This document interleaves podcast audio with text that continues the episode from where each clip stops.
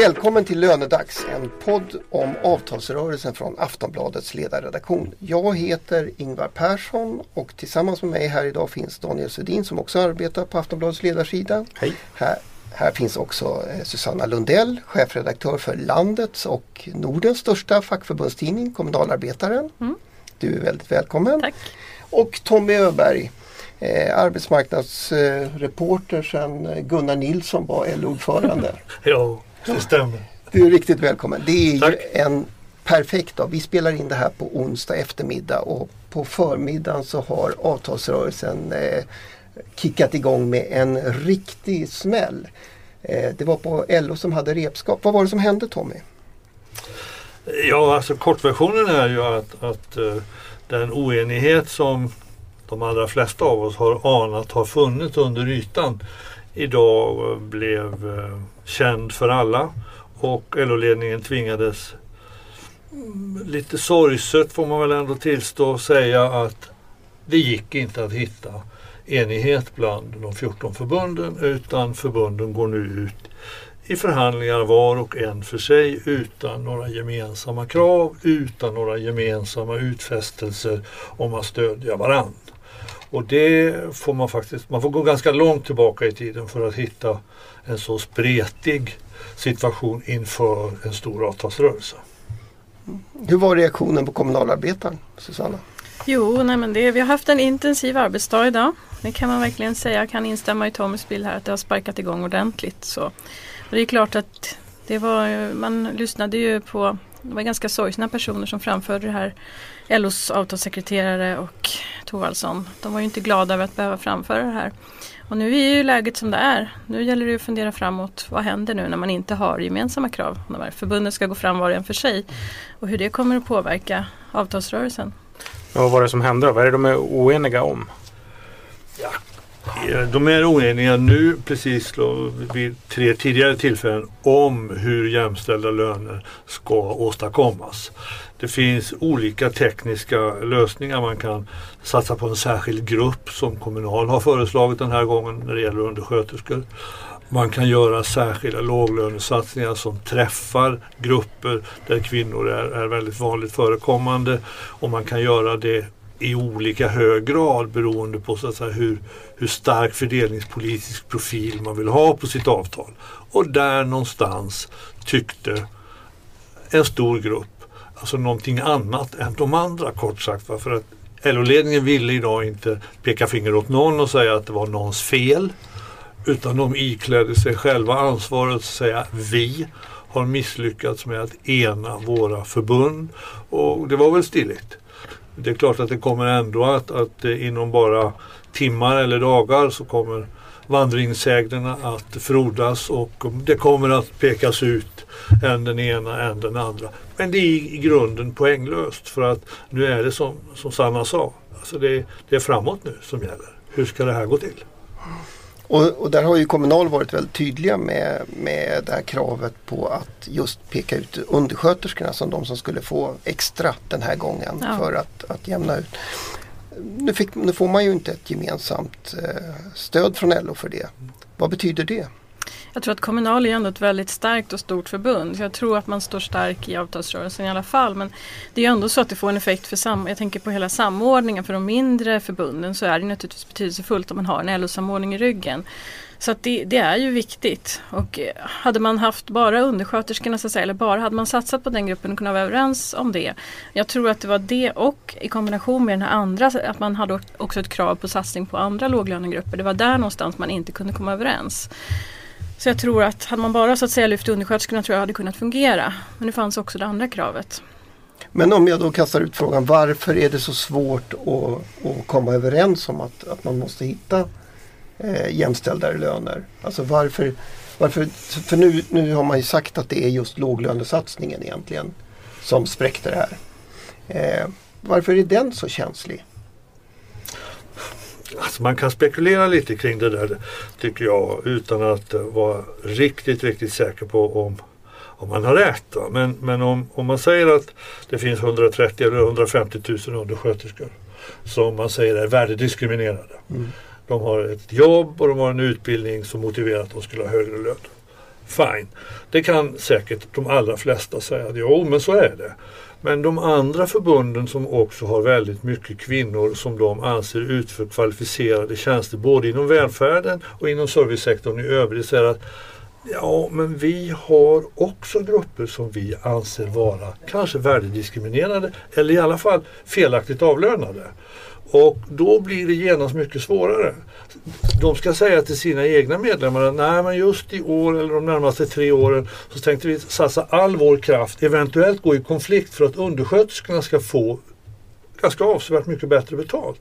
Det är en svår uppgift eftersom detta är, en, det är ju intresseorganisationer som företräder sina egna medlemmar. Och egna medlemmar har förväntningar på att ledningarna ska försvara deras positioner. Så här är det inte så alldeles lätt alltså att komma överens. Och det problemet måste väl ha funnits redan i Kommunal när man fattade det här beslutet för det är väldigt många medlemmar som inte är undersköterskor.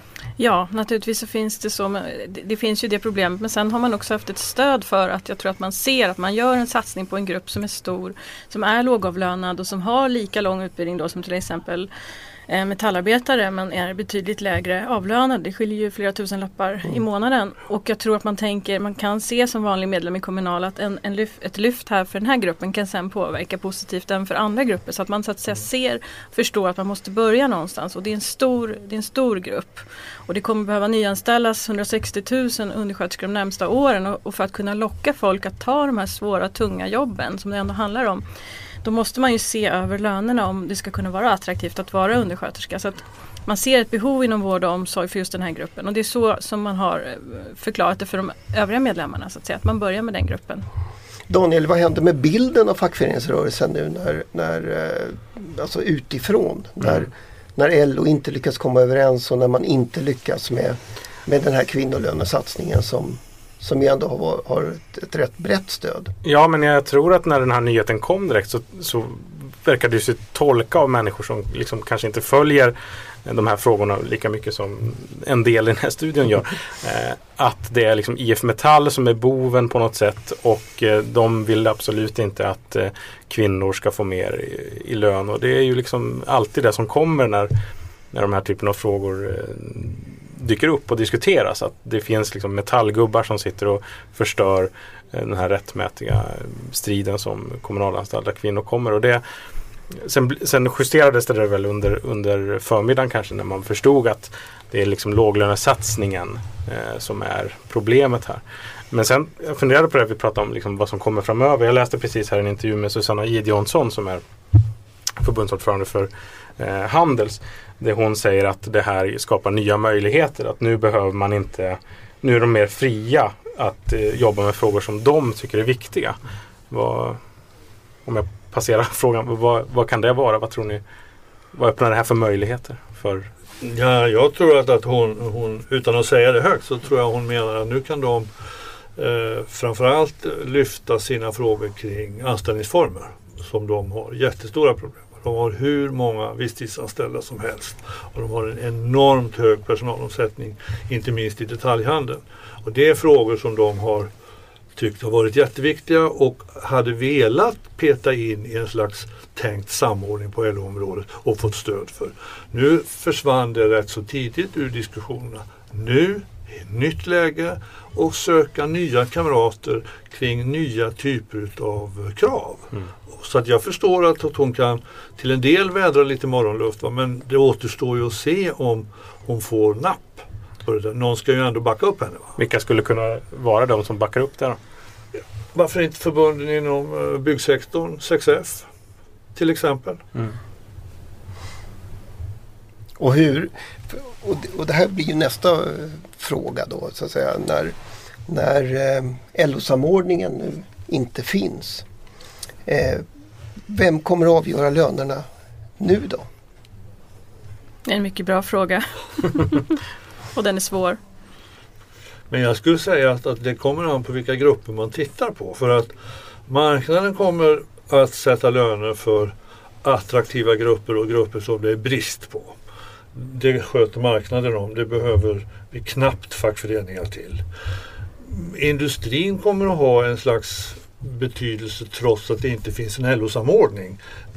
Alltså, så länge jag kan se bakåt så har eh, alltså exportindustrin eller den internationellt konkurrensutsatta sektorn alltid haft en slags lönenormerande roll. Mer eller mindre tydligt utsagd. Så att de kommer också påverka en del i vinter. Och sen kommer vi att få se en del hemmamarknadsaktiva förbund och branscher som också kommer att ta för sig. Det finns ju trots allt branscher i Sverige som går bra där det finns möjligheter att kanske strunta då i det tänkta industrimärket utan formulera helt egna krav. Och kanske till och med få igenom det. Mm. Jag tror att det finns en rädsla hos arbetsgivarna till exempel att man ska strunta i märket och liksom att det ska bli totalt kaos. Så att man hoppas på att märket ändå ska finnas kvar. Men det är klart att det är där någonstans frågan ligger nu. Hudens kärna, kommer man att kunna behålla det när man inte har den här samordningen? Å andra sidan då om man eh, alltså, Carola Lemne har ju varit ute också på förmiddagen här nu redan och, och, och gjort klart att Svenskt Näringsliv tar ansvar. Eh, och, och, just i år är ju Svenskt Näringsliv mycket bättre samordnade än de har varit på länge. De, de är ju efter en rätt hård match, om jag förstått saken rätt, så har man faktiskt kommit överens om att eh, ja, men vi, vi kommer inte att och, och vika en tum från, från märket. Eh, och då funderar jag på vad betyder egentligen LO-samordningen? Man, kommer ändå, man måste vara två för att skriva avtal. Om, om Svenskt Näringsliv, om man sitter på Storgatan och har bestämt sig för att samordna det här. Jag tror att alltså, det, det, det vi har hört nu är någon slags eh, A kolon 1. Det är så man måste säga om man är, är Carola Lemne i det här läget. Men jag är helt övertygad om att de är mycket nervösa. För de har ingen riktigt grepp över vilka krav blir det? Hur stökigt blir det? Vem kommer att stödja vem? Vem kommer att gå först? När kommer allmänheten eller så att säga arbetsmarknaden att bestämma att det där är ungefär riktmärket? Alla de frågorna finns det faktiskt inga svar på just nu. Och då tror jag att, mm, jag tror att de funderar jättemycket. Hur ska vår så kallade samordning leda till för oss önskat resultat? Det är inte givet. Tror du Susanna att eh, eh, Kommunals eh, prioritering av undersköterskorna, kommer det finnas kvar nu när samordningen har de viker inte från det. Ja, nej, jag är helt säker på att den kommer finnas kvar. Man har varit väldigt tydliga från kommunal sida med att i den här gruppen man ska prioritera, det är en stor grupp och sen så hoppas man naturligtvis att fler kommer att följa efter. Men det kommer man inte att vika från och jag tycker också att man har fått ett klart och tydligt stöd även från IF Metall och, och flera av de andra förbunden i den frågan. Så jag tror att det kan man nog fortsätta. Ready to pop the question? The jewelers at BlueNile.com have got sparkle down to a science with beautiful lab-grown diamonds worthy of your most brilliant moments. Their lab-grown diamonds are independently graded and guaranteed identical to natural diamonds, and they're ready to ship to your door. Go to BlueNile.com and use promo code LISTEN to get $50 off your purchase of $500 or more. That's code LISTEN at BlueNile.com for $50 off. BlueNile.com code LISTEN. Prata med. Sen är ju frågan om hur mycket stöd man har rent politiskt då. Om man, om man jämför till exempel som det har varit för lärarna tidigare och så vidare. Där har man ju varit väldigt tydlig från politiskt håll att gå ut och stödja. Och då behöver man ju naturligtvis också ett stöd där man känner att den här gruppen är viktig för hela samhället. Nu har man ju varit tydlig med att lyfta just behovet av, vi har en, en åldrande grupp så att säga som kommer att behöva vård och omsorg och då är undersköterskorna viktiga. Så det, det kvarstår väl att se nu, har man lyckats i det så att säga i, det, i den tydligheten att få fram hur viktig den här gruppen är.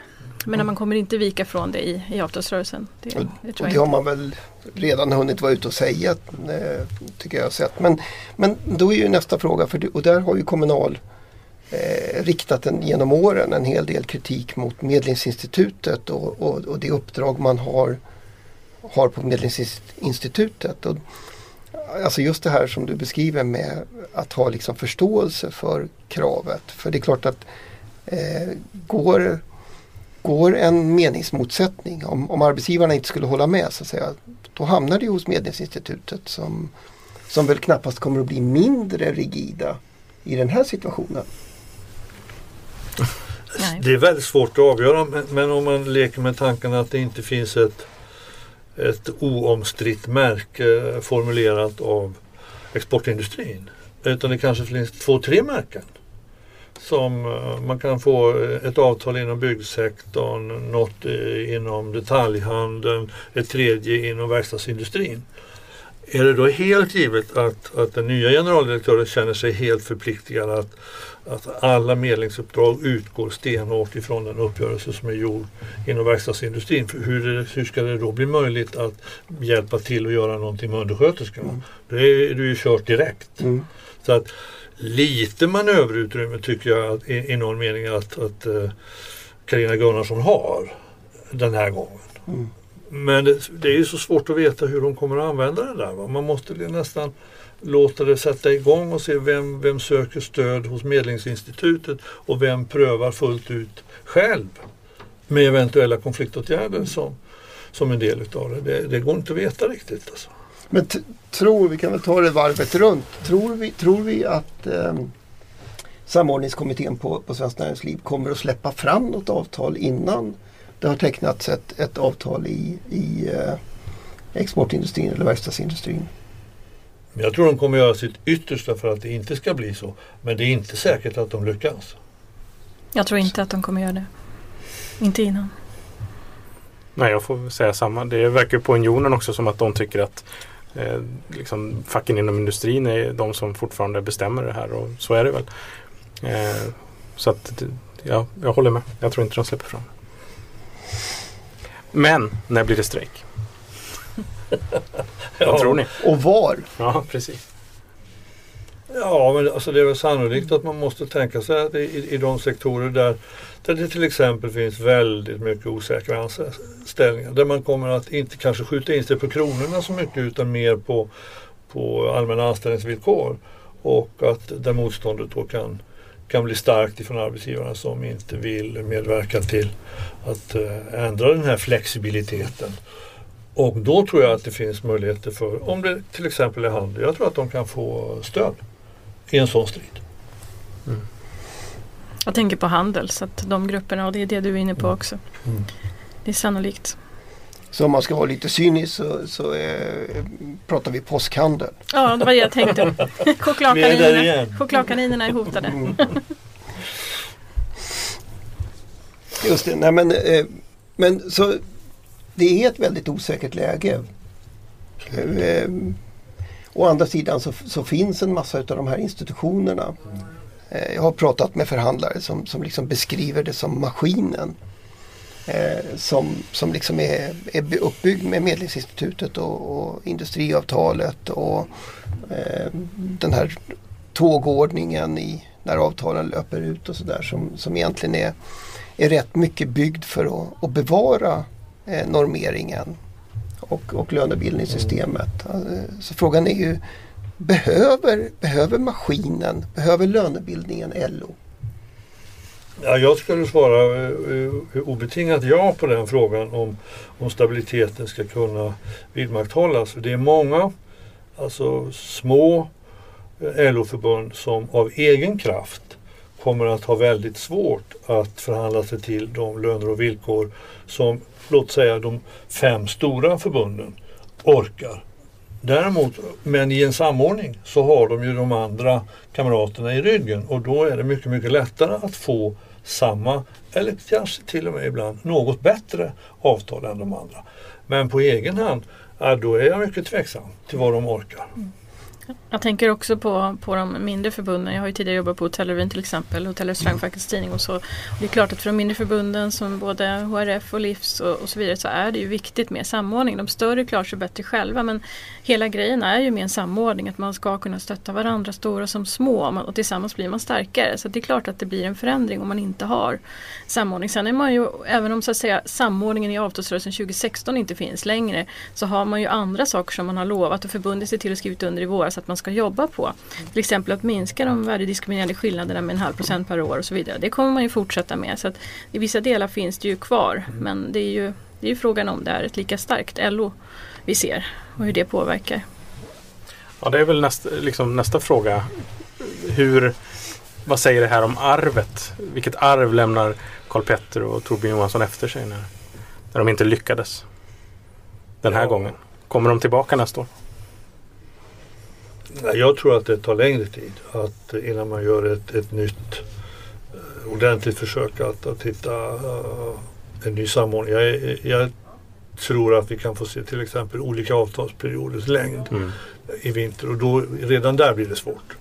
Man måste ju ändå hitta någon punkt där allt strålar samman där man kan ta nya tag. Och, och, det är inte givet att det sker inom ett eller ens inom tre år. Det kan ta längre tid. Mm. Mm. Ja, det är svårt att säga. Jag tror, jag tror att nu har man ändå bestämt sig för att det blir ingen samordning nu. Och jag har svårt att se att det skulle räcka med ett halvår, ett år och sen är man tillbaka. Utan nu känns det som att det krävs ett ordentligt omtag och då mm. behövs det mer tid. Och sen är vi ju mitt i avtalsrörelsen så att saker händer ju nu och kommer igång. Man kan liksom inte man kan inte samtidigt börja om från början som man håller på. Jag tror att det blir för mycket utan då får man nog tänka ett par år fram. Ja, nästa, nästa avtalsrörelse då. Mm. Det blir väl mest sannolikt så. Om de inte kan komma överens på ett annat sätt. Om det då går för perioder och, och sånt där. Precis. Mm. Men för, alltså, tillbaka till den det här. Det är ändå så att rätt ofta har ju den här LO-samordningen beskrivits nästan som ett hinder.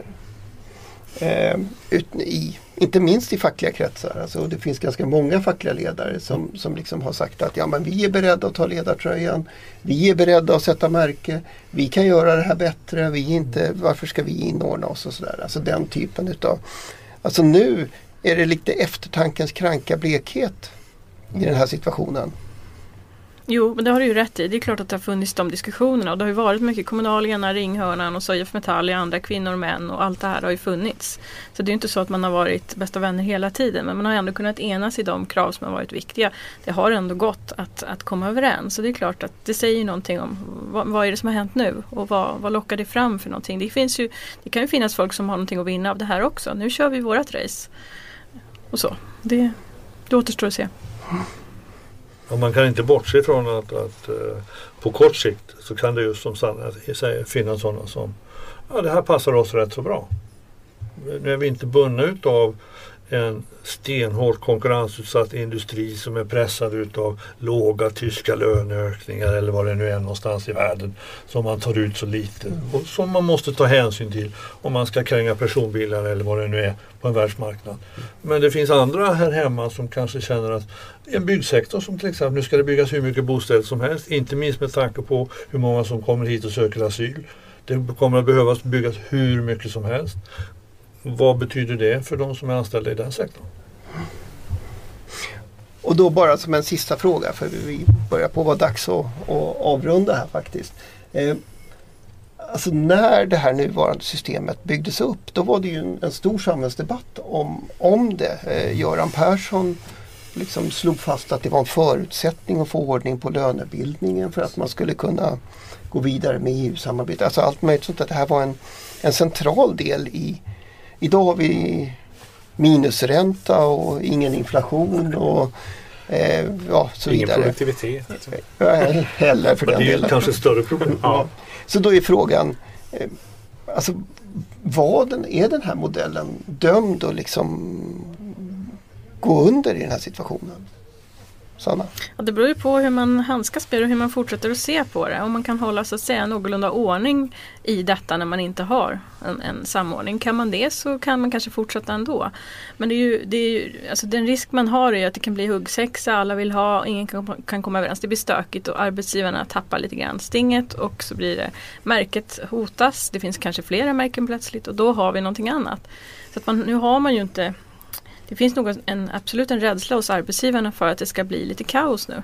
Men är vi inte där redan med, med lärarlöner och, och kanske andra grupper som sjuksköterskor och sådär som, som liksom väldigt offentligt? Jo, jo, jag tror att du sätter fingret på det. Vi, är redan, vi kan redan se att det finns, det finns sjukdomsbilder i systemet. Det är inte helt friskt än. Och lärarlönerna är ett exempel. Det är naturligtvis kul för en grupp att få höjda löner, inte så. Men det visar också på att systemet inte riktigt fungerar när man börjar hitta sidospår. Man börjar hitta tillfälliga lösningar och, och så. Då har man ju inte ett system som riktigt rent ut fungerar. Så vi kanske redan har tagit ett steg bort utan att vi har varit riktigt, ett, alla har varit riktigt medvetna om det.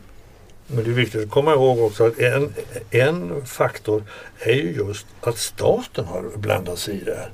Varför har de gjort det? Kan man ju fråga sig.